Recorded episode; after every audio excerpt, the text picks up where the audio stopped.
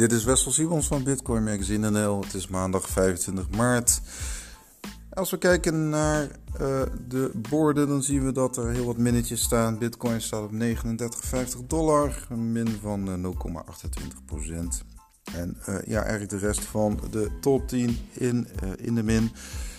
Bitcoin Cash levert min 3,8 in, net zoals Stellar Lumens min 3,3% en ook een en uh, Cardano min 5%. Uh, eigenlijk de enige stijger is Tezos. Uh, plus 5,6%.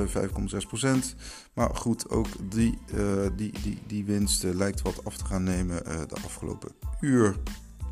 Uh, nou ja, goed, we zitten dus in, die zin in een bearish sentiment.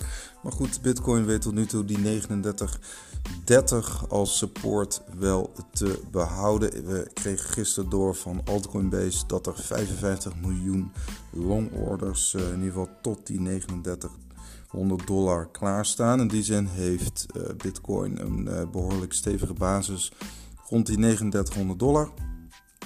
nou ja, goed, we gaan de komende dagen zien welke kant het opgaat. Ehm, iedereen, ja, veel mensen zijn er toch ook mee bezig. Wordt het bearish of bullish? Over het algemeen kun je toch zeggen dat het sentiment bearish is. Um, ja, afgelopen weekend ook in het nieuws. Uh, Bitwise die heeft zeg maar in opdracht van de SEC onderzocht wat het uh, handelsvolume in Bitcoin of dat uh, ja, eigenlijk valide is. Ehm, daar, daar, daaruit kwam dat maar liefst 9, of 96% van dit volume nep is. Dat wil zeggen, er is sprake van wash trading. Er is, uh, ja, de volumes worden kunstmatig hoog, hoog, gehouden. Er is niet sprake van een daadwerkelijke verkoop of aankoop van bitcoins. Op zich vrij logisch, want bitcoin wordt ook gezien als een store of value. En het is natuurlijk raar dat, uh, dat er elke dag uh, tussen de 6 of zelfs 10 miljard dollar aan bitcoin van eigenaar verwisselt. Nou ja, goed, waarom worden die volumes kunstmatig hoog gehouden? deels is dat natuurlijk ook marketing. Hè? Dus CoinMarketCap doet dat om, om, om zeg maar ook ja, mensen te laten doorklikken naar, naar de exchanges.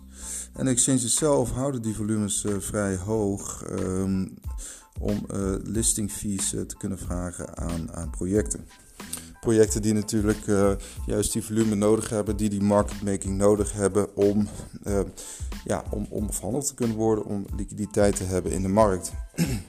en naarmate die volumes hoger zijn, kunnen exchanges ook ja, hogere fees vragen. En die fees die lopen aardig op. Ehm, vandaag ook in het nieuws kwam uit mijn hoofd de, de, de, de beurs eh, Bitmax die vroeg um, ook 1 miljoen dollar aan een ICO voor uh, market maken. Um, nou ja, al met al interessant nieuws. Uh, Bitwise zelf heeft ook een, een, een voorstel voor een, een Bitcoin ETF ingediend. Dus nou ja, goed, het is goed om in de gaten te houden ja, welke partijen er op die Bitcoin ETF-markt zich bevinden en of er dit jaar een, eh, een beursgenoteerd Bitcoin fonds uh, aan zit te komen. Nou goed, tot zover uh, deze update en nog een prettige dag.